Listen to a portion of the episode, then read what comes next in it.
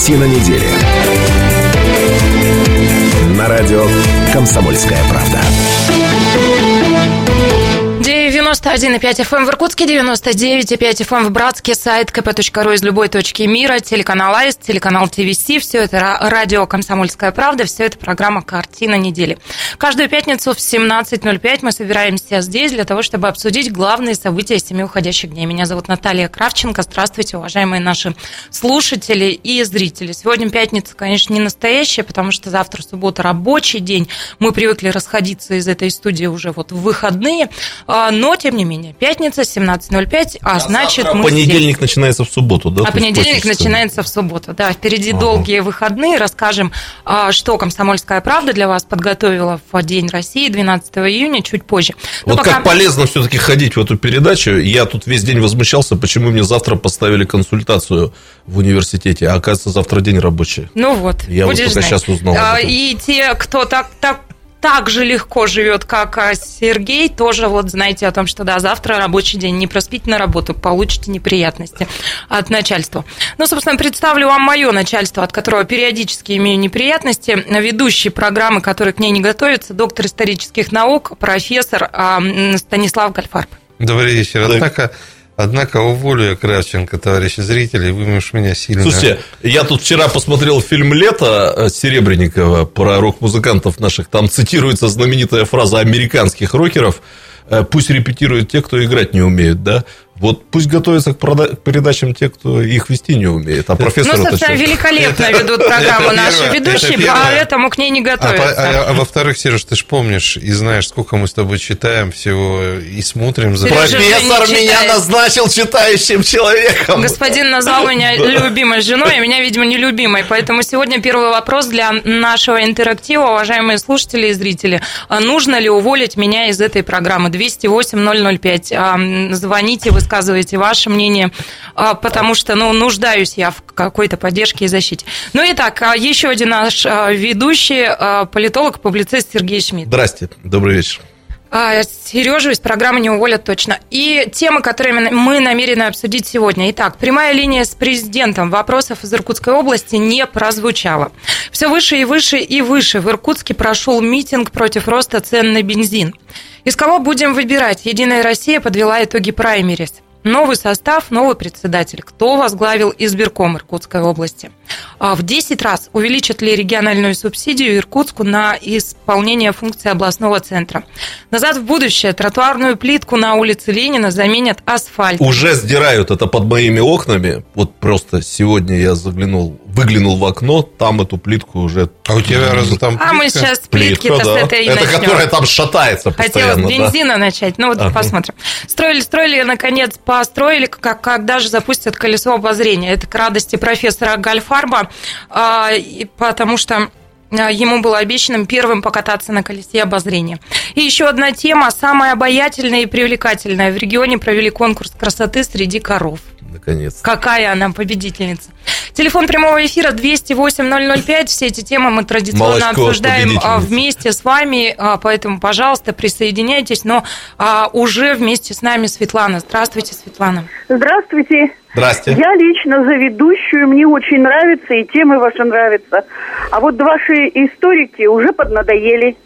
Понятно. Менять бы их надо. Светлана, я А вас... на кого предложите менять историков, Светлана? Я вас обнимаю через э, эфир. Спасибо вам огромное А вот не поддержку. надо, Светлана, бросать трубку, не ответив на вопросы, которые вам задают. А Иначе вас обвинят в безответственности я своих высказываний. А вы даже ответить Светлану, на это обвинение я... не сможете. Она, по всей видимости, решила, что да, уже на этом мы и закончили. Ну ладно, давайте начнем. Олег Григорьевич вместе Началось. с нами. Здрасте, Олег Григорьевич. Да-да. Здравствуйте, Здравствуйте, слушаем вас. Вот сейчас передали только что по вашей передаче, что не было, не, не было никаких сообщений Путину из города Иркутска. Не прозвучало, вот а, так не прозвучало, да? да? Да. Нет, я передал сообщение свое. А, а какое? Да, какое? Сообщение, сейчас скажу.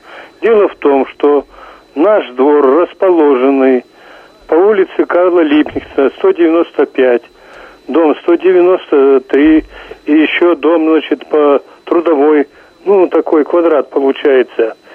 Там, значит, пустили э, где-то уже 30 лет назад пустили э, автомобильный транспорт.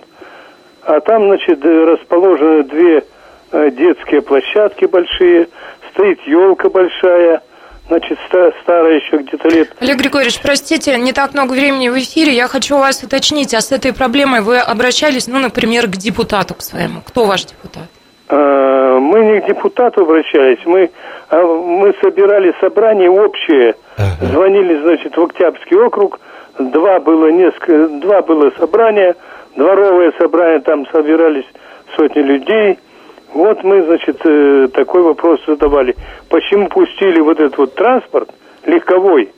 Или, да, любой транспорт дает, а вообще... Олег Григорьевич, скажите, а вы знаете, кто ваш депутат? Я уже забыл, кто наш депутат. Ну, адреса вы озвучили, будем надеяться, что ваш Олег Григорьевич, подождите. А, Олег Григорьевич, да. алло, алло. А вот мне просто очень интересно узнать, вот вы когда это сообщение отправляли, вы как исходили из того, что сам Путин займется проблемами вашего двора, или все-таки вы рассчитываете на то, что просто на это обратят внимание в администрации президента? Вот я, я сообщил. Ваши ожидания мы, никакие? и сказали, мы передадим. А, вот и все. Да. Спасибо большое. А, ну, я думаю, что присоединятся Станислав еще те, кто... А вы на Кравченко не писали вчера ничего? Путину. Да? Путину. Я разберусь. Мы сегодня, мы сегодня разберемся, на следующую пятницу доложим. Москва Путину, да. А, мы, я уточняю, да, что мы говорим о том, что вопросов от Иркутска не прозвучало. Они были, и наверняка их было много, но вот в эфире Так, давайте для интриги причем скажем, это очень важный момент. Тема действительно очень интересная, э, чтобы зрители на этом сосредоточились сосредоточились. Обычно от Иркутской области звучат вопросы, и здесь в области, Наташа, вот не дай мне соврать, подтверди, среди журналистского сообщества было просто, была просто абсолютная убежденность в том, что что-то из Иркутска прозвучит. В полном ну, составе вся ждали. редакция мы... вчера а, присутствовала на да. рабочих местах мы... до 9 часов Это вечера, мы были уверены, что Я прозвучит. вообще балдею, что есть редакции, которые просто уверены, что иркутские вопросы прозвучат. Слушайте, я знаю уверены. журналистов из разных СМИ, поскольку опыт-то такой, что обычно да? из Иркутской области что-то звучит, но... поэтому и ждали. Нет, ну мы и когда... практически всегда Когда садимся в самолет, то уверены, что посадка будет успешная. Но иногда бывает. Ну, ну вот и повезло вчера, большая, успешно. Большая такая земля у нас больше а я даже, признаться, мне кажется, по пальцам одной руки, не снимая варежки, можно пересчитать прямые линии, которые без Иркутской области обходились. Ну, в общем-то, да, поэтому мы и были звучит. уверены. А теперь давай ну, сделаем вывод, что из этого значит. А мы вот, мы, мы об этом можем поговорить. Мы стали лучше жить. Я уже дал комментарий даже одному информационному агентству про это. В следующей части программы мы обязательно об этом поговорим, чтобы это значило, когда регион звучит или нет. Пока позвольте общие какие-то вводные, да. А, это прямая линия, она ежегодная, проводится с Путиным, она вот продлилась в этот раз 4,5 часа, 79 а, вопросов а, на них ответил а, президент, и новшество, да, на этой прямой видеосвязи были министры и губернаторы. Может быть, вы видели, в интернете ходит такая картинка, где показан экран, селектор, выведены все министерства и ведомства, а Минфин отсутствует, пустое кресло. Серьезно, я тебе покажу, да? Дела были поважнее. Но я. Дмитрия Анатольевича тоже не было я слышал, вот где-то прочитал сегодня, что были лица всех министров, кроме премьер-министра. Ну, вообще, на самом деле, Премьер, не знаю, Силанов выступал. Силанов а подошел он... попозже, да, видимо, подошел. Он был, а он одновременно... Ходил за деньгами. Наверное. Но, итак, это 16-я прямая линия. На вопросы граждан Путин отвечал 15 раз, 11 в качестве главы государства, 4 как премьер-министр. И на первую прямую линию провели в 2001 году. Это вот для справки. Ну, а в следующей уже части программы программы мы поговорим как раз о том, что бы значило, когда регион звучит или не звучит. Ваши э, впечатления об этом узнаем. Но и э, все обсуждают еще и вопрос, который остался без ответа. Почему мясо коровы называется говядиной? Вы знаете, профессор? Я знаю, потому что Жириновский объяснил об этом. Я не знаю, как вы так смотрели. поясните слушателям. Так Жириновский... Ну, не все мы учились у Жириновского, Станислав Войсович. Чему-нибудь. Чего-нибудь и как-нибудь. Говядина, древнерусское слово, обозначает крупный рогатый скот. Вот поэтому говядина. А, все это предстоит осмыслить. У нас с вами на это есть две минуты. После вернемся в студию и продолжим. Оставайтесь с нами. Картина недели. На радио «Комсомольская правда».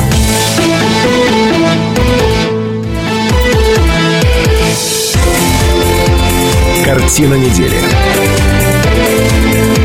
На радио «Комсомольская правда».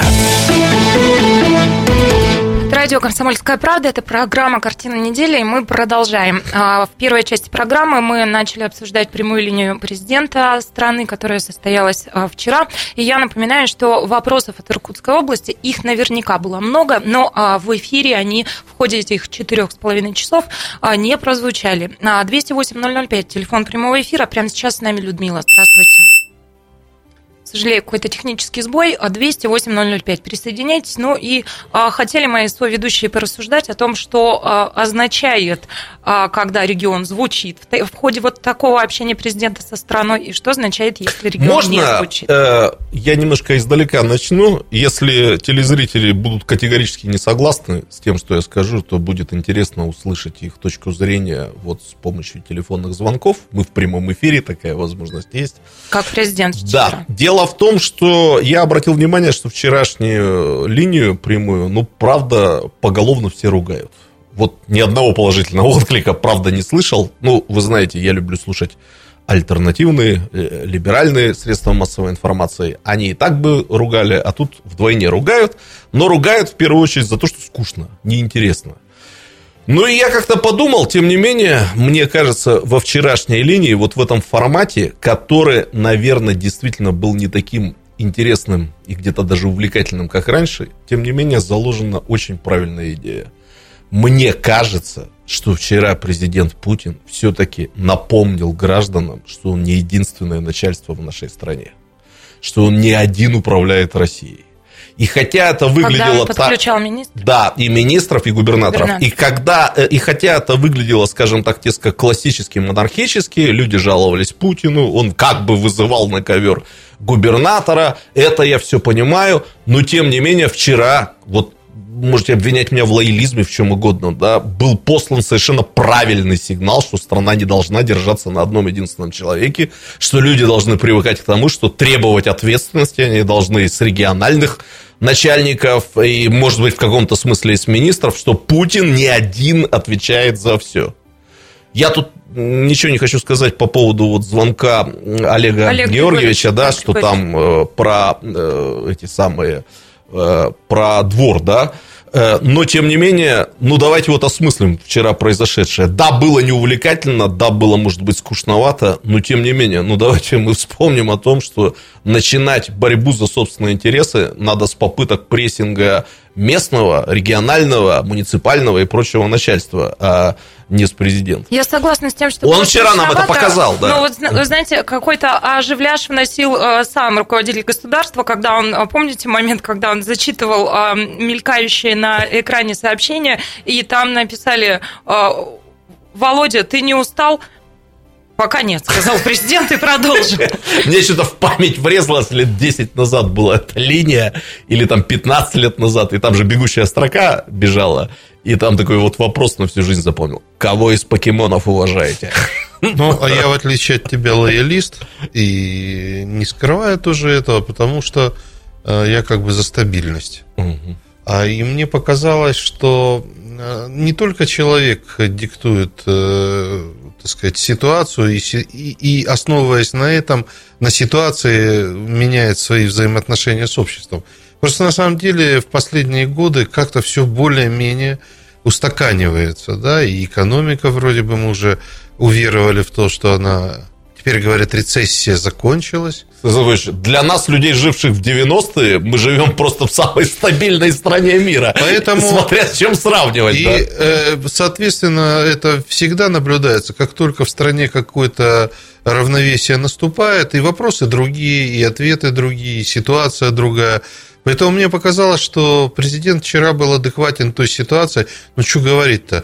Мы стали мощными, мы вернули себя на мировую арену и можем сделать так, чтобы с нами считались. А Это... профессор, как говорила Света Изиланова, стал более лучше одеваться. У него новый летний пиджак. Посмотрите, какой красивый. Те, Сказал, что еще купил в Советском Союзе. 208-005, Но... телефон прямого эфира. И вместе с нами Тамара. Здравствуйте. Ага, добрый вечер. Здравствуйте. Здравствуйте. Ну, я-то реалист да, и не хочу, как себе сказать, что вы наивняк. Мы не, я не наивняк, да, Нет, это правда. что ага. по поводу того, что все-таки решает один человек у нас в стране, при сегодняшней ситуации.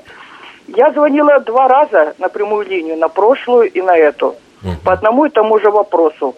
Могу вам сказать так, мои ожидания были отнюдь не тому, чтобы меня приводили, проводили в прямой эфир и э, приезжали сюда московские журналисты. Нет, я реалист, я реально все понимаю. Но я вам так скажу, реакции не было никакой. То есть надеясь на то, что все-таки там каким-то образом обрабатывается информация, и что будет, нет, ни, по, ни, ни, тот, ни тот раз, ни этот раз реакции было. А если не секрет, то можете сказать, по какому поводу да звонили? Нет, конечно. Ага. Дело в том, что я еще человек э, старой формации и шла по этапам, как вы говорите, прессинговала, угу. э, чтобы понять, значит, прежде чем задать вопрос самому главному человеку, пройти тех, кто все-таки это решает. Вопрос у меня был один. Я его как-то у вас озвучивала. Э, по, по поводу судьбы советских вкладов, которые были у наших родителей. Да, у меня была, у нас была в семье значительная сумма. Я прошла все этапы. Я прошла Сбербанк, Иркутское отделение – я посылала письмо лично от э, Грефу, э, причем заказное с вручением. Есть такая услуга у, у нас Почта Россия, чтобы персонально вручили. Было мне послано этот, э, значит, этот этап я прошла. Но ответ я получила не, не лично. Там была связь, как обычно. Его переслали в Иркутское отделение и из Иркутского отделения. Но я услышала ответ от э, Грефа из, из интервью в программе «Ведомости». Значит, и следующий этап у меня был, оставалось у меня два, кому обратиться. Госдума, кто у нас принимает все решения, и президент. Я была на приеме у нашего, по своей территориальности, у нашего депутата Государственной Думы, который, вы знаете, он даже почти не понял, о каком банке идет речь. Угу. Но ответ его был такой. Так за давностью лет. Все. Короче, ребята, забудьте. Все, за давностью лет. Ну, да, да, Тамара, спасибо да. большое. Нет, я сейчас я вам быстренько еще скажу. Но он, небось, еще сказал, Тамара, будьте реалистом.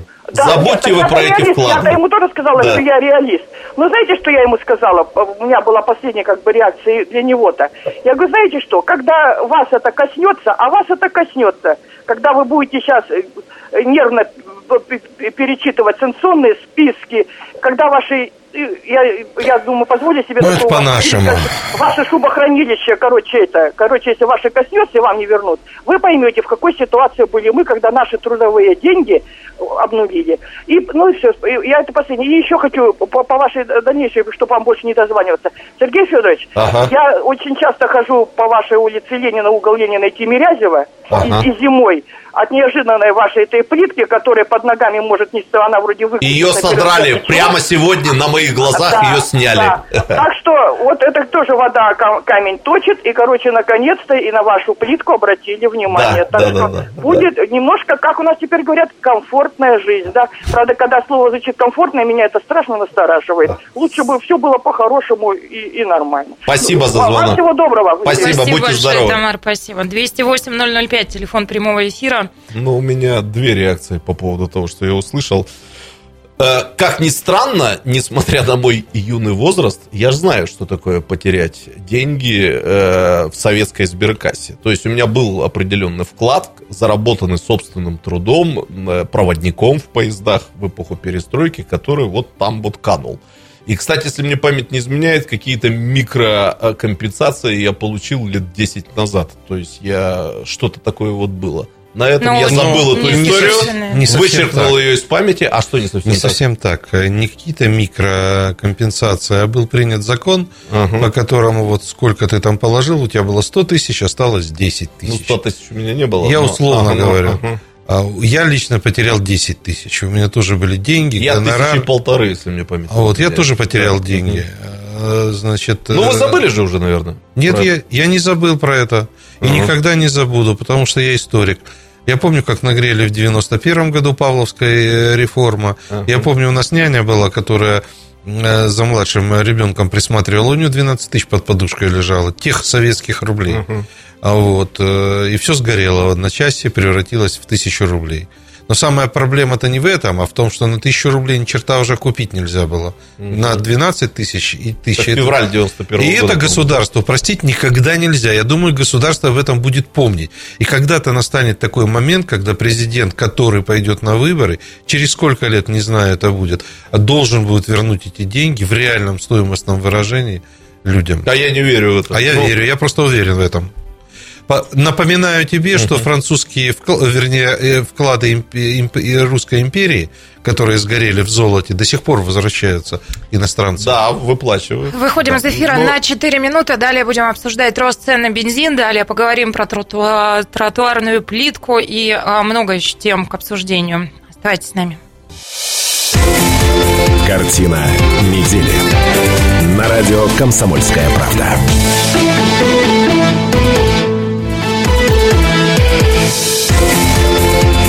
Картина недели. На радио «Комсомольская правда». Это радио «Комсомольская правда». Это программа «Картина недели». В этой студии Шмидт, Гольфарб и Кравченко. Каждую пятницу мы собираемся здесь для того, чтобы вместе с вами обсудить главные события семи уходящих дней. Телефон прямого эфира 208-005. Пожалуйста, присоединяйтесь. Сережа, я прослушала, что ты говоришь. Я про линию хочу еще сказать буквально да, два слова. Ну, после слушателя, он тоже наверняка на эту тему. говорили да. о прямой линии Андрей. президента, которая состоялась накануне.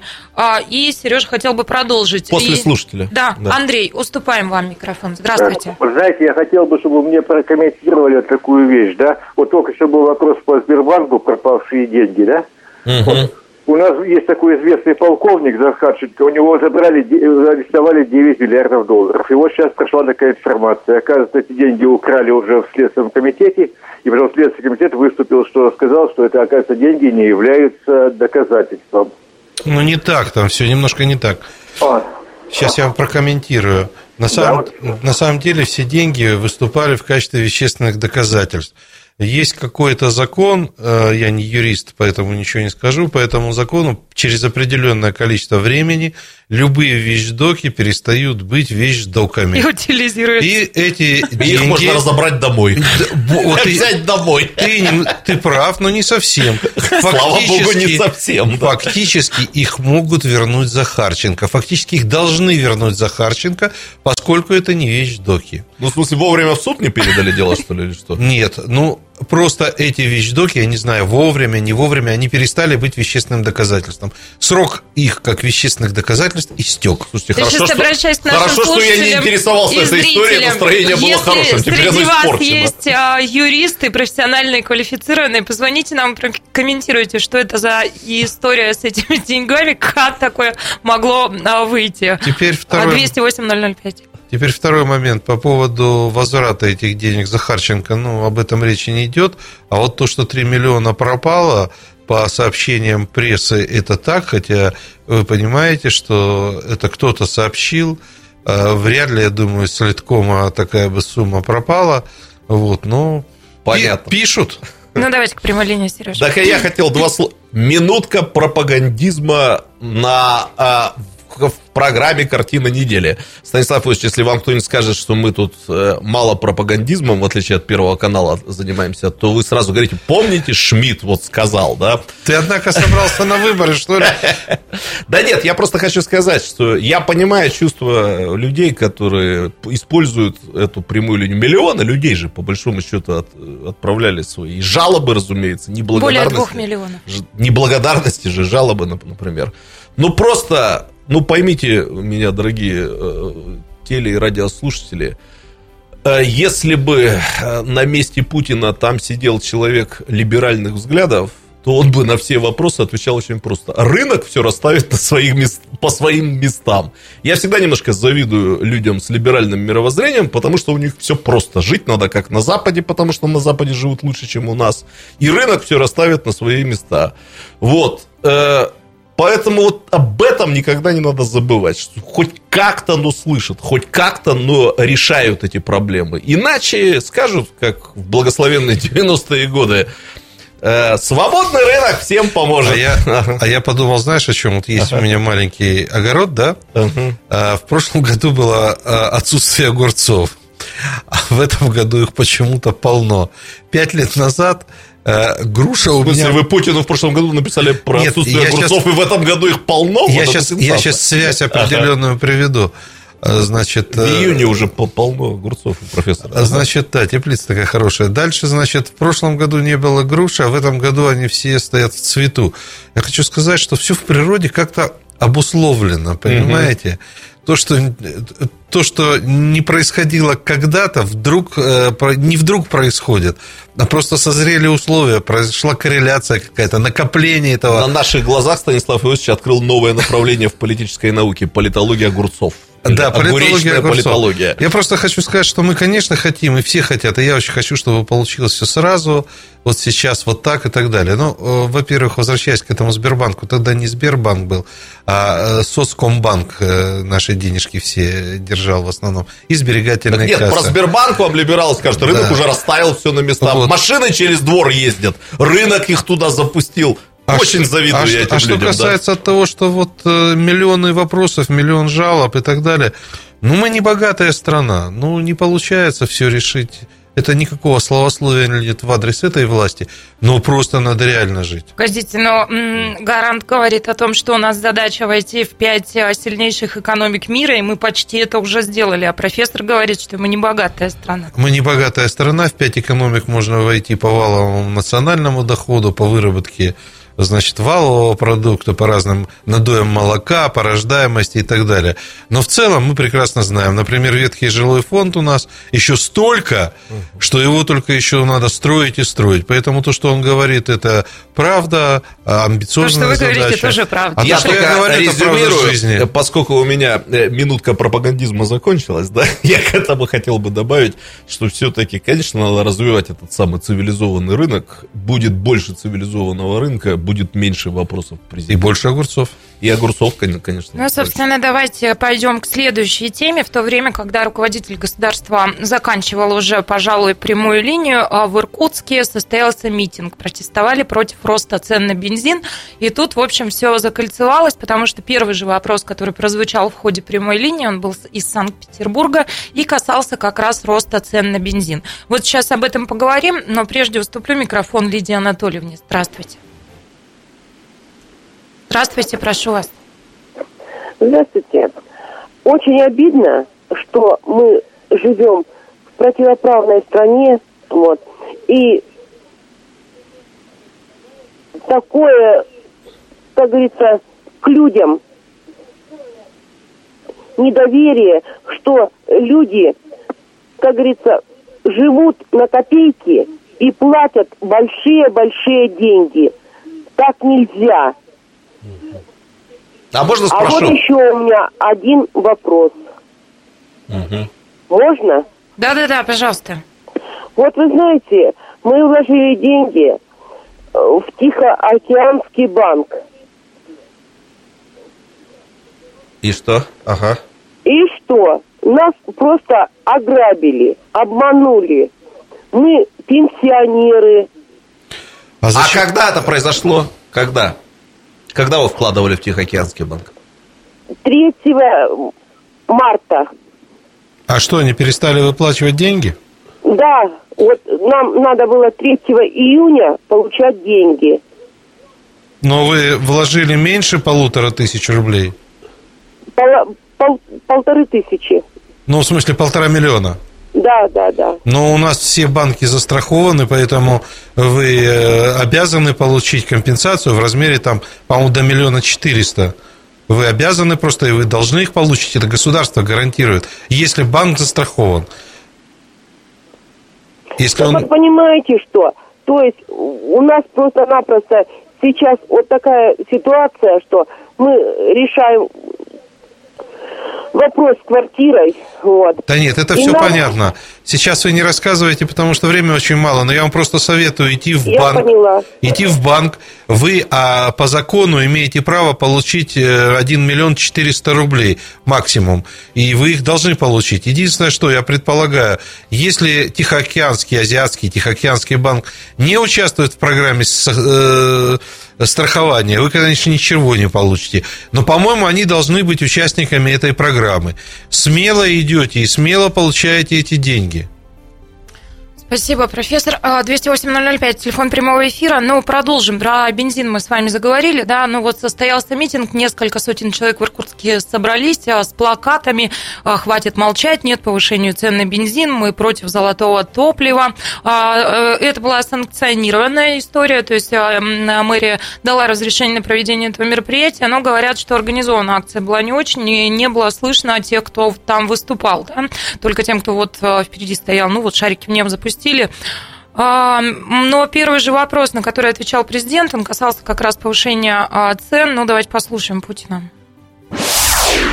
правительство приняло уже ряд решений, которые призваны как раз решить эту задачу. Вот то, что сейчас происходит, это э, недопустимо, это неправильно, но надо признать, что это результат неточного, мягко говоря, регулирования, которое было введено в последнее время в сфере э, энергетики, в сфере энергоресурсов. Правительство провело пересмотр э, некоторых налоговых мер по наполнению бюджета. Это все привело к стимулированию вывоза за границу на экспорт сырой нефти.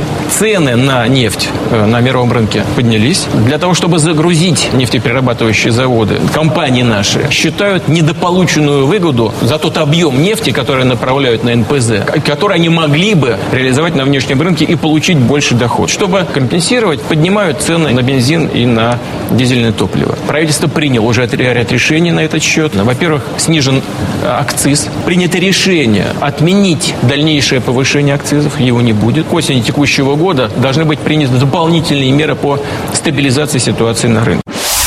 Ну, уважаемый соведущий, если вы хотите именно конкретную ситуацию с бензином прокомментировать, пожалуйста, но у меня к вам такая вводная. Вот состоялась эта акция. Я периодически задаюсь вопросом, а как думаете вы? Вот такие акции, они должны происходить, потому что, ну, это демонстрация созревшего, скажем, гражданского общества. Ну, как вариант как вариант, да, а, либо это совершенно бесполезная затея, от которой, как вот экологи говорят, еще и вред, потому что шарики в небо Я как раз хотел сказать, Я с тоже... этими шариками э, не стоит их запускать. Да. А, у меня, э, я как бы как-то был на Сахалине, там рыба и все вот эти морепродукты дороже, чем здесь у нас. Чехова сопровождал. Да-да-да.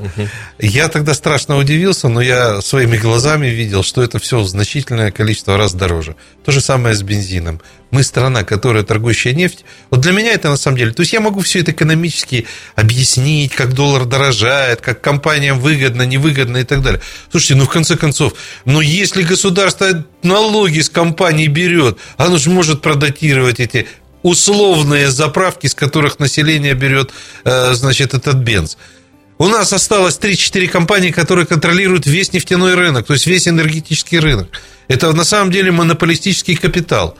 И мы у нас не... государственно-монополистический капитализм. Ну, я про э, собственность компании. Ленин в восторге был бы от нашей системы. Ну, слушайте, да. ну для меня все-таки это как-то не очень понятно. Вот сейчас мы им разрешим акцизы понизить. Честно сказать, мне все это тоже не очень понятно, но а продолжим мы с этим разбираться после большой перемены. Мы выходим из эфира на 20 минут, и 18.05 мы вернемся. Встречаемся в 18.05 здесь же. Картина недели. На радио «Комсомольская правда».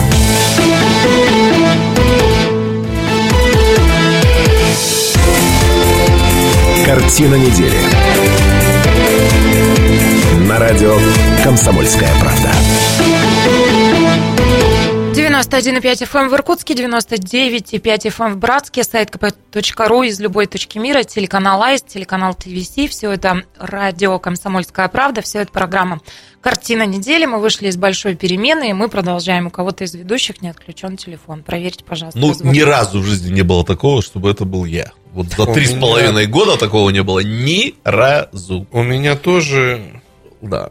Поэтому давай исходить из простых Ладно, люди, да. которые отключают телефон, когда входят в студию, ведущие программы, доктор исторических наук, профессор Станислав Гальфар. Добрый вечер. Публицист и политолог Сергей Шмидт. Здравствуйте. Меня зовут Наталья Кравченко. Еще раз здравствуйте, уважаемые наши слушатели и зрители. 208-005, телефон прямого эфира. И вот те темы, которые мы хотим обсудить с вами в этом части. Тем довольно много, как пойдем, не знаю. А, итак, праймери с Единой России мы хотели обсудить новый состав избиркома, увеличат ли региональную субсидию Иркутску, Иркутску на исполнение функции областного центра, а тротуарную плитку на Ленина меняют на асфальт, и вот уже эта тема не единожды прозвучала. Под окнами Сергея Федоровича. Да, для города актуально, поэтому тоже Сколько поговорим. денег сдал им, а? Там, знаете, так по-разному это обсуждают. Кто-то говорит, что это, ну, действительно колхоз, вот опять все в асфальт закатать, а кто-то говорит, что Я, сейчас- кстати, горжусь некоторыми вашими, нашими коллегами, Вадимом Палько, который вот брендировал себя в интернете в качестве главного борца с асфальтом и сторонником этой самой плитки. И вот он так методично, значит, каждый раз, когда возникает этот вопрос, пробивает эту тему плитка, плитка и только Ну плитка. вот, Колхоз это то его выражение. поговорим да. тоже. Вот надо нам с профессором какую-то такую тему тоже найти и по Вас с ней профессором надо на колесо обозрения. Вам же обещали вас покатать. вот когда колесовать наконец для обозрения. когда наконец будет запущено. Тут и программа. Ну и Да, тема, верно. которая страшно нравится ведущим. В регионе провели конкурс красоты среди коров. Но там м, такие всплывают нюансы, я вас в них посвящу, если до этой темы доберемся. Там прямо скандалы, интриги, расследования. Давайте с этого и начнем. С коров. А, Лаля, подскажи нам, а есть ли с нами слушатели сейчас? Валентина Александровна вместе с нами, 208-005, здравствуйте. Здравствуйте. Чуть Здравствуйте. убавьте, пожалуйста, Валентина. Александровна, пожалуйста, убавьте звук на вашем приемнике. Я, зва- я звонила, звонила Путину, ну, туда, на передачу, и э, задала вопрос, почему у нас газ очень дорогой. Почти 200 рублей. Я вот газом пользуюсь печкой. Ну, сколько я там э, в сутки э, раза два зажгу и все. Еще, еще второй вопрос. Я слышала, что вроде китайцам продали Байкал. Там воду они качают и продают там дозированную. Ну, давайте со второго На вопроса второй, и- на второй начнем. вопрос ответить просто. Байкал Спасибо. наш, и нашим будет всегда. Вы читайте нашу газету, и все будет по правде. Это вы какой-то источник не тот просто взяли в руки. Поэтому- Байкал наш. Байкал наш. Ну, это Валентина Александровна в продолжение вот темы, которую мы обсуждали, мы действительно Я просто говорили о все-таки том, что отвечу Валентине. Александровне, ну, за себя, что называется. Вот я, правда, всегда теряюсь, когда слышу вопросы про цены. Ну, вот правда. Ну, вот что тут скажешь? Э, Может быть, когда-нибудь давайте сделаем это, позовем в нашу программу человека, э, разбирающегося в вопросах ценообразования. Бессмысленно. А он, что? а он тебе докажет, что это все. Вот позови, например, с, Рос- э, с Роснефти или с Газпрома, они тебе докажут, А они докажут, что они в лаптях ходят, Они да, в убытках, да. они тебе докажут и Да. так далее. А, уважаемый соведущий, мы дальше с вами идем. А, бензин хотим да, обсудить или да, идем давайте дальше? поговорим про бензин. Ну, давайте, вот, собственно, про акцию протеста я тоже просила вас порассуждать, а, насколько такие акции кажутся вам.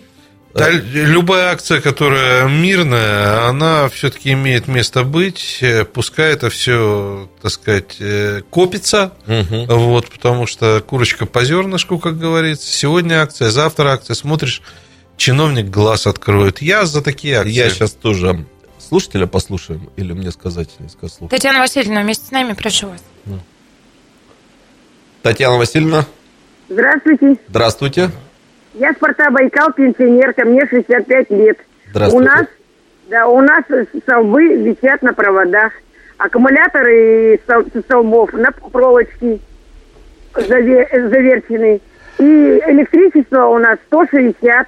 Бытовая техника горит. Помогите нашему... А кто висит на проводах, извините, совы? Аккумуляторы, аккумуляторы, которые провода... А скажите, пожалуйста, кто у вас депутат ваш? У нас депутаты, я не знаю, но мы относимся к студентам. Ну, значит, у вас, э, то есть вы своего депутата не знаете. А, рай- а поселкового депутата знаете? Поселкова не знаем, но администратора знаем, Симакова. Вот вы к нему для начала обратитесь, потому что мы, к сожалению, не скорая помощь. Мы всего лишь редакция, где вот озвучили ваш вопрос. Но вообще, э, на самом деле, любое народовластие начинается с того, что трясите своих избранников, за которых вы голосовали. Сейчас я еще полезную вещь скажу. Э, С нами, да, остается слушательница. Сейчас напоминаю вам выборы в законодательное собрание Иркутской области. Не пропустите этого момента. Э, Вот требуйте от всех кандидатов обещать вам сделать все с этими столбами, все, все, что необходимо. Ну, я надеюсь, Это удачный случай. Я надеюсь, энергетики вас услышали и что-то сделают. Хотя я думаю, у вас там своя какая-то энергосетевая компания. Мне показалось, совы висят, совы, совы Нет, висят. по- провода. На проводах. Ну, это вообще Любовь такая идет по достаточно проводам. частая Ну. история на железной дороге, например, вот с этим часто сталкиваются, когда какой-то где-то происходит обрыв. А, а, ну, такую байку быстро расскажу.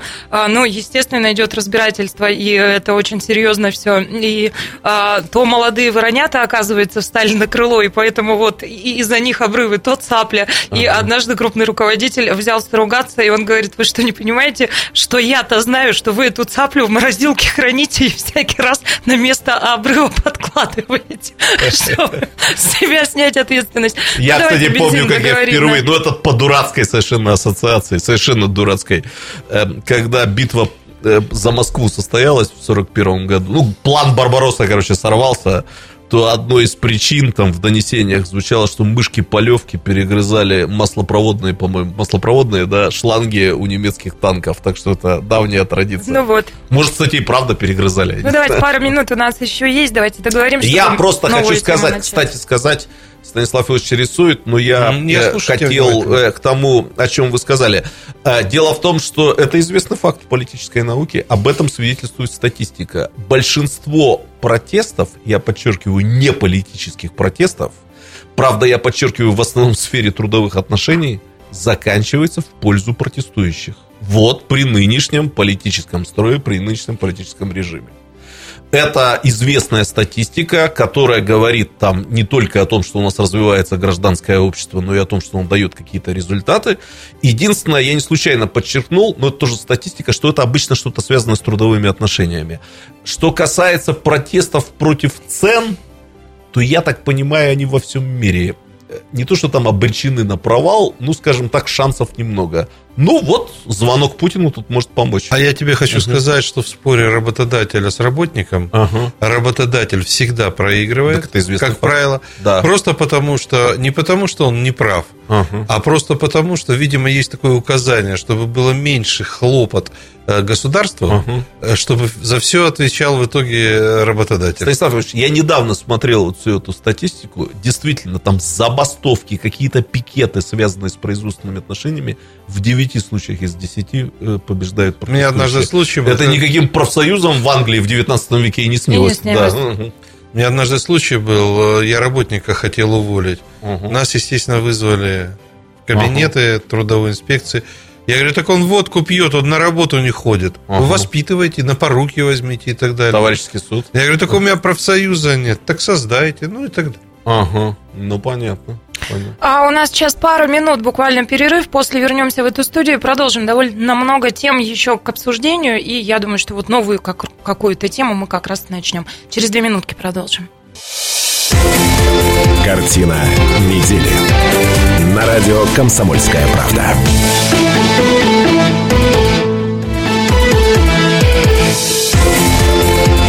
Картина недели. На радио «Комсомольская правда». 91,5 FM в Иркутске, 99,5 FM в Братске, сайт kp.ru из любой точки мира. Там нас можно и смотреть, и слушать. Смотреть можно на телеканале Аист и на телеканале ТВС. Все это радио «Комсомольская правда», все это программа «Картина недели». Меня зовут Наталья Кравченко. Еще раз здравствуйте, уважаемые наши слушатели и зрители. А, Представлю соведущих, а, доктор исторических наук, профессор Станислав Гальфарб, Добрый вечер. политолог, публицист Сергей Шмидт. Здравствуйте. Вот те темы, которые мы хотели бы вместе с вами, разумеется, обсудить а, в этой части программы. Телефон прямого эфира 208-005. Итак, поговорим про праймерис в «Единой России» состоялся, из кого будем выбирать. А, Поговорим а, о том, увеличит ли региональную субсидию Иркутску на исполнение функции областного бюджета. Поговорим о том, что на, центральных улицах перекладывают, убирают плитку и кладут асфальт. Что это, назад в будущее или так нам будет удобнее? Ну и э, когда же все-таки колесо обозрения запустят, об этом тоже А, ну и тема про конкурс красоты среди коров. Тем много, в общем, будем обсуждать. Начнем с праймерис. Наверное, достаточно коротко об этом поговорим, но не говорить об этом нельзя, потому что все же таки партия власти, Единая Россия, да, и э, достаточно важное для этой партии событие. Что такое праймерис? Это предварительное внутрипартийное голосование, когда работают дебат-площадки, и там э, соревнуются люди, и э, из них потом выбирают, вот, ну, по каждому округу два человека, в данном случае списки опубликованы, законы, с персоналиями можно ознакомиться. На мой взгляд, вроде бы никаких особенных неожиданностей не произошло. Но и те, кто занимает первые места, а, пойдут а, как вторые по спискам, а первые, как это называется? Первые по одномандатным округам. Они считаются самыми такими популярными, ну, как бы по итогам, да, да, да. способными выдержать противостояние в одномандатных. Но нам говорят, что может быть и наоборот. Вот чем это регламентируется, не знаю. Но Нет. все это вам к обсуждению. Да, профессор, Нет, да. наоборот не бывает.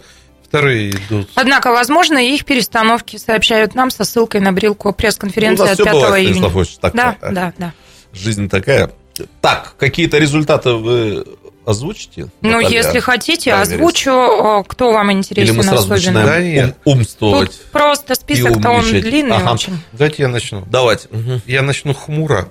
Угу. Я вообще считаю, что праймерис – это своего рода спектакль политический. Ничего себе. Хороший спектакль. Лоялисты у нас последние Да, хороший, политический, хороший политический спектакль, угу. где э, есть возможность, вот как на презентации, это самопрезентация. Здесь люди должны показать себя. В обычной жизни ты серая девушка или юноша, а вдруг вышел на люди, ты спел, сплясал, рассказал стихотворение, и все увидели, что ты совершенно другой. Так бывает на корпоративах. Собственно говоря, для этого корпоративы и придумали. Не только, чтобы пить и есть, а показать себя. Меня, честно говоря, праймерис обошли стороной. Я сравниваю с прошлыми праймерис, поскольку посчастливилось или удалось поучаствовать в них. Дума, когда была Дума. Не Нет, законодательное, законодательное собрание. А, да? Когда вот было в Думу. Э, правильно, в Думу. Дума государственная. Да. Угу. Вы понимаете, ну все-таки никакой рекламы, никакого продвижения самого факта. Это могло бы стать ярким политическим событием на уровне региона. Поэтому я, на самом деле, за организацию праймерис поставил бы неудовлетворительность. А, в смысле, плохой спектакль был? Да, плохой спектакль был. Он был никчемный, он был не отыгранный, он был заранее не подготовленный, если хотите. А там столько ярких фигур было, кстати говоря. Угу. Я могу вот, мне 10, 10 э, пальцев не хватит, чтобы назвать яркие фигуры, которые там были. Ну, возьмите Алдар, э, Алдаров, Возьмите там Якубов... да. Алдаров. Возьмите э, Якубовского. Младшего. Младшего. Возьмите Лобыгина. Ну и так далее. Дикусар. Там были много интересных ребят. Да, они хорошо выступили. Да, они заняли отличные места. Но я вас уверяю, что тех сотен или там двух сотен избирателей, которые бы, глядя на них, пришли и сказали, не, все, это наш. Они не добрали. Все-таки нашим политтехнологам, э, у нас же какая сейчас тенденция идет? Тише, тише, тише, тише. Там кошка на крыше, это мышам говорят. Я против таких праймерис. Ну, понятно. Ну, давайте несколько фамилий еще все же назовем, да, ну, как итог. Вообще, областную часть партийного списка «Единой России» к выборам на ЗАГС Собрания при Ангаре вошли секретарь Иркутского регионального отделения «Единой России», а, спикер а, Сергей Брилко, советник гендиректора госкорпорации «Ростех» Сергей Сокол и генеральный директор Иркутского авиазавода а, Александр Веперев. Ага. Так, ну, аристократию и высший свет мы не обсуждаем, хотя в одном из средств массовой информации я позволил себе критическое замечание. То есть, с моей точки зрения, в первой тройке должны быть люди, способные добывать голоса для партии.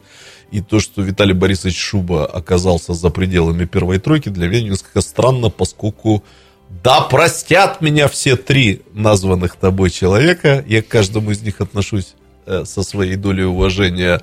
Виталий Борисович, по-моему, так в целом способен набра- вытащить голосов, э, набрать голосов-то, да, то есть добавить голосов партии побольше, чем каждый из них. Нет, все втрое нормально. Вот, но это дело партии «Единая Россия» и организаторов праймерис. Э, просто кое-что интересное это действительно случилось на этих праймерис. Давайте э, обозначим этот момент, проговорим. Я, пожалуй, вот с чего, правда, только начну. Выигранный праймерис э, «Единой России» – это очень высокая степень гарантии попадания в законодательное собрание. Почему? Потому что это все-таки очень ресурсная партия. Вот просто ресурсная во всех отношениях. Но она правящая. Да. Правящая, э, значит, партия действующей власти, как угодно можно называть. Э, и поэтому, если человек получает партийную поддержку, это, конечно, не стопроцентная гарантия по всем округам. Но я думаю, три четверти округов это реально победа Единой России. И по, по той простой причине, что там больше ресурсов, и люди вообще на таких выборах склонны голосовать за власть, потому что считают, что власть для них может что-то сделать. Да? Ну и разве, извини, я добавлю, и люди-то, которые туда пошли очень результативно, они за эти пять лет кое-что сделали. Ну, конечно, да. Поэтому вот это э, спектакль, не спектакль, это серьезная там возникает борьба, потому что, ну, действительно, во многих случаях это гарантированная победа и по списку, и по одномандатным округам. И вот вы знаете, кое-что произошло интересное. Об этом уже написали СМИ. Комсомолка, наверное, как э, газета «Комсомольская правда». Да, не расстанусь с комсомолом, буду вечно молодым, об этом писала. Много победителей молодых людей. Много победителей молодых, упомянуты вами Якубовский, Артем Лобков, э, Вустелимский, Циденжапов там и так. Ну, вот Березовский. Березовский, совершенно верно. А, вот просто целая когорта молодых людей. Ну, на что тут обращаем внимание мы, старожилы? В 2008 году, когда избиралось законодательное собрание, партия «Единая Россия» произвела там настоящую э, перезагрузку кадровую, когда в законодательное собрание попало много молодых людей, девушек, которых никто не знал, или по сути никто не знал, из которых получились очень яркие политики. Наталья Игоревна Дикусарова, та же самая Анастасия Егорова. Это вот все тот самый призыв 2008 года. 13 год. Нет, восьмого. Восьмого. Тринадцатый для них был вторым созывом. А к чему я веду речь? А потому что в 2008 году выборы курировал один из гостей нашей программы, Сергей Михайлович Сокол, второе место в партийном списке. списке. Поэтому языки, я правда не понял, добрые или злые, но точно длинные, ну, обратили на это внимание, что тогда перезагрузка в пользу молодых, и сейчас перезагрузка намечается в пользу молодых. Там Сергей Михайлович Сокол, здесь Сергей Михайлович Сокол. Совпадение? Я не знаю. Не думаю, я да? не знаю. Просто вот 10 лет назад и сейчас то же самое. Ну и хочу обратить внимание, сейчас уступлю место слушателю. Э, вот вы понимаете, как жизнь устроена? Когда молодых не пускают в политику, вот я просто рекомендую всем обратить внимание, как это происходит. То говорят, нет социальных лифтов. Вот заморожены социальные лифты, ничего не развивается. Когда молодых приводят в политику, сразу начинается, знаете, какая тема? Ага, набрали молодых зеленых для того, чтобы ими дурачками командовать, и чтобы они голосовали как, как положено. Вот если сейчас эта перезагрузка молодая произойдет, имейте в виду, будет злыми языками развиваться вот эта вот самая тема, что молодых туда пустили, чтобы они голосовали по команде. Ты Если знаешь- не, переза- не, не произойдет, то будут говорить, заморозили все социальные лифты, никуда не пускают молодых. Пробежалась глазами по этому списку. Не так уж много молодых. Не так уж много. Но есть. Ну, есть, 208 конечно. 005 Больше, телефон прямого эфира. И Андрей вместе с нами. Андрей, очень коротко, пожалуйста, должны выйти.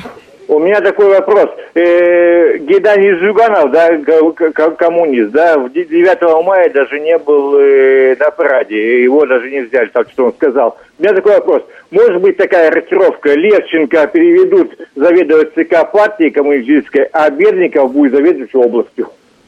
Спасибо. Ну. Вообще, э, значит, априори э, ответить на этот вопрос Я сложно. смогу ответить на этот вопрос. Если такое произойдет, то с нами, с профессором советоваться, скорее всего, не будет. Или с вами посоветуются, я не знаю. Нет, я думаю, что... Короче, не от нас это зависит, это точно. Ну, А, у Кравченко лицо лукавое, глумливое. Это она, видимо, командует этим процессом. Ох, что вы, что вы. 208-005, телефон прямого эфира. Мы продолжим. Присоединяйтесь, но продолжим через 4 минуты. Картина недели. На радио «Комсомольская правда».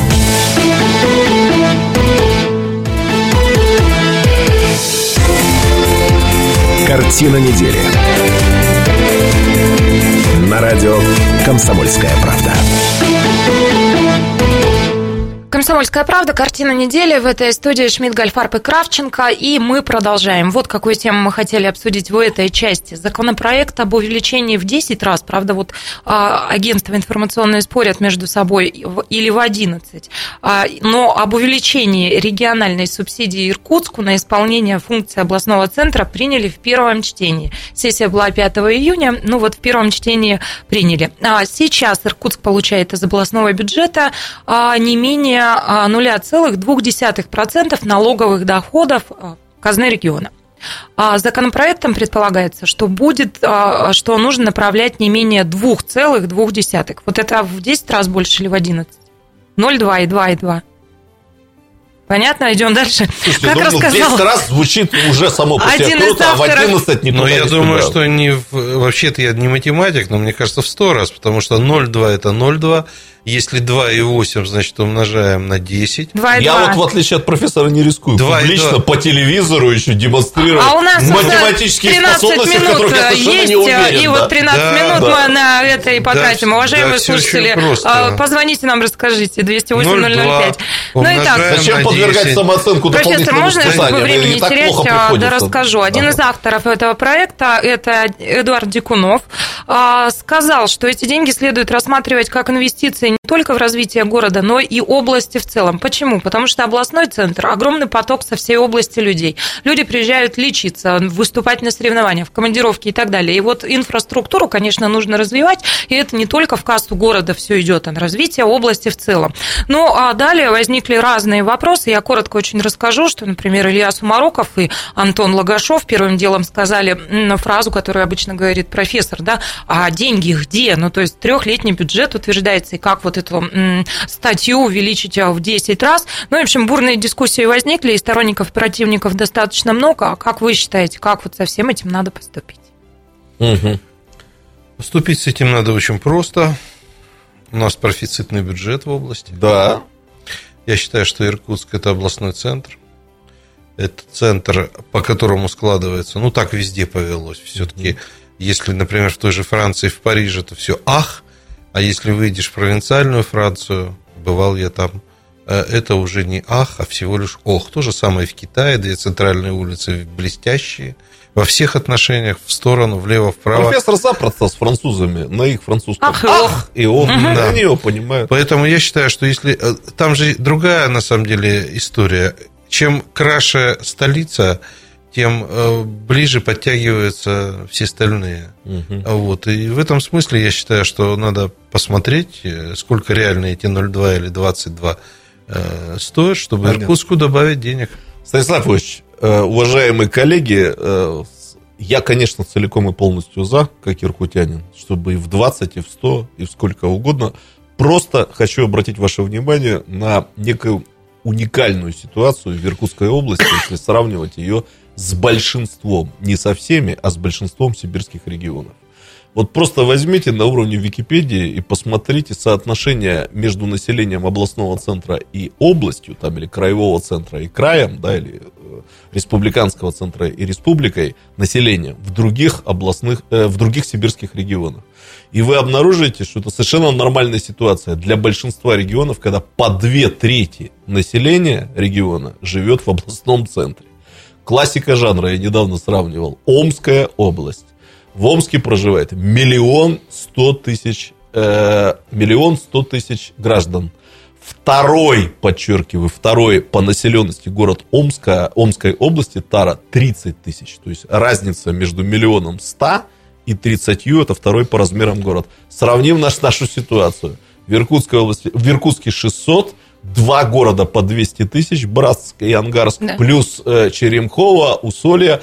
То есть у нас область по-своему уникальна, она не единственная, да, но отчасти уникальная. У нас все-таки население более или менее, не хочу сказать размазано, растворено, но живет не только в Иркутске.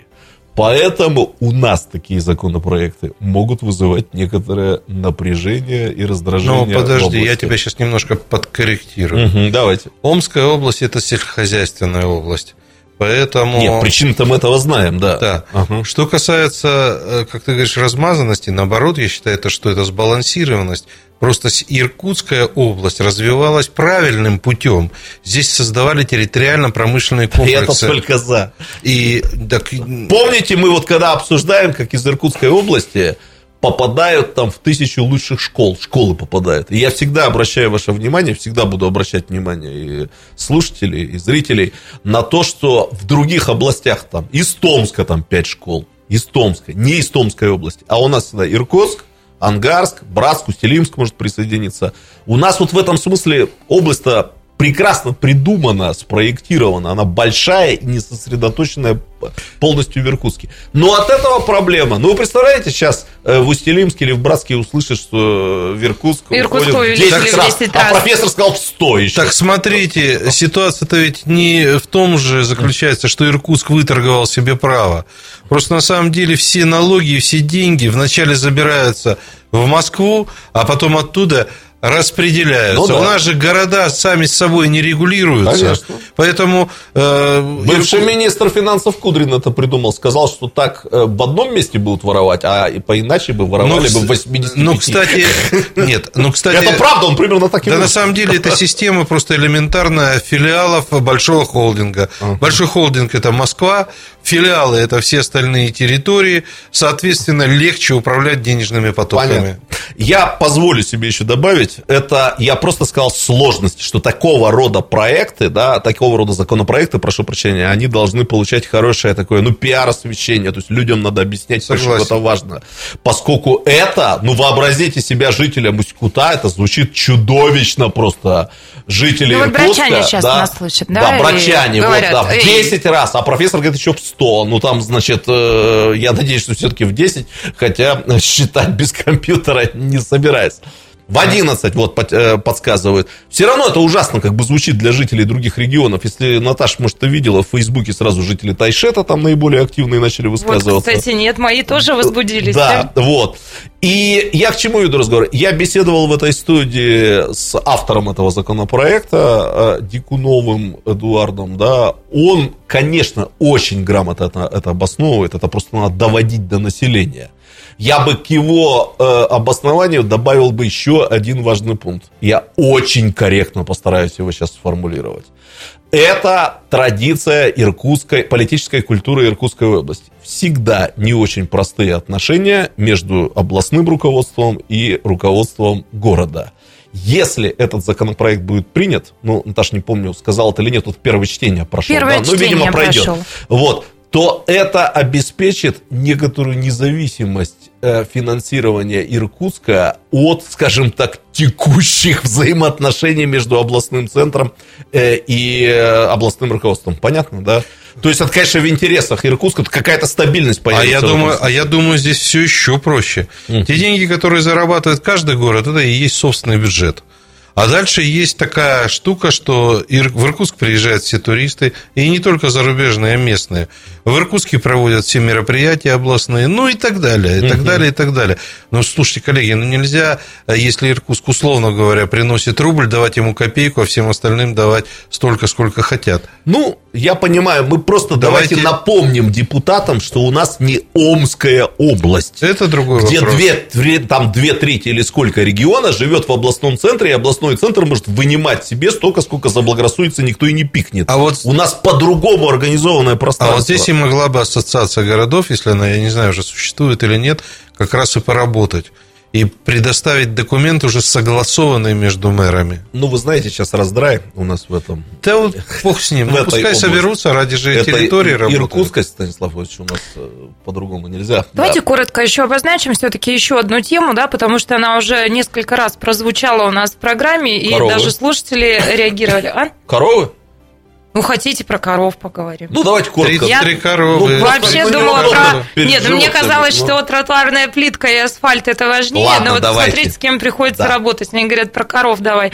Ну, ладно, про коров так про коров. В Усольском районе а, прошел фестиваль молока, большой был праздник. Разные всякие активности там проходили. Вручную сбивали масло на скорость, ну, например, дегустации и э, вот прочее подобное. И среди прочего а, в рамках этого праздника состоялся конкурс красоты среди коров. У меня первая мысль была, вот в моем молодости был популярен анекдот, а поцеловать про коровы? Вот там вот на конкурсе красоты интересно. Ну, вы знаете, я заанонсировала эти темы, и вот Светлана Бурдинская, журналист, она мне подсказывает, что победительницу не выбрали.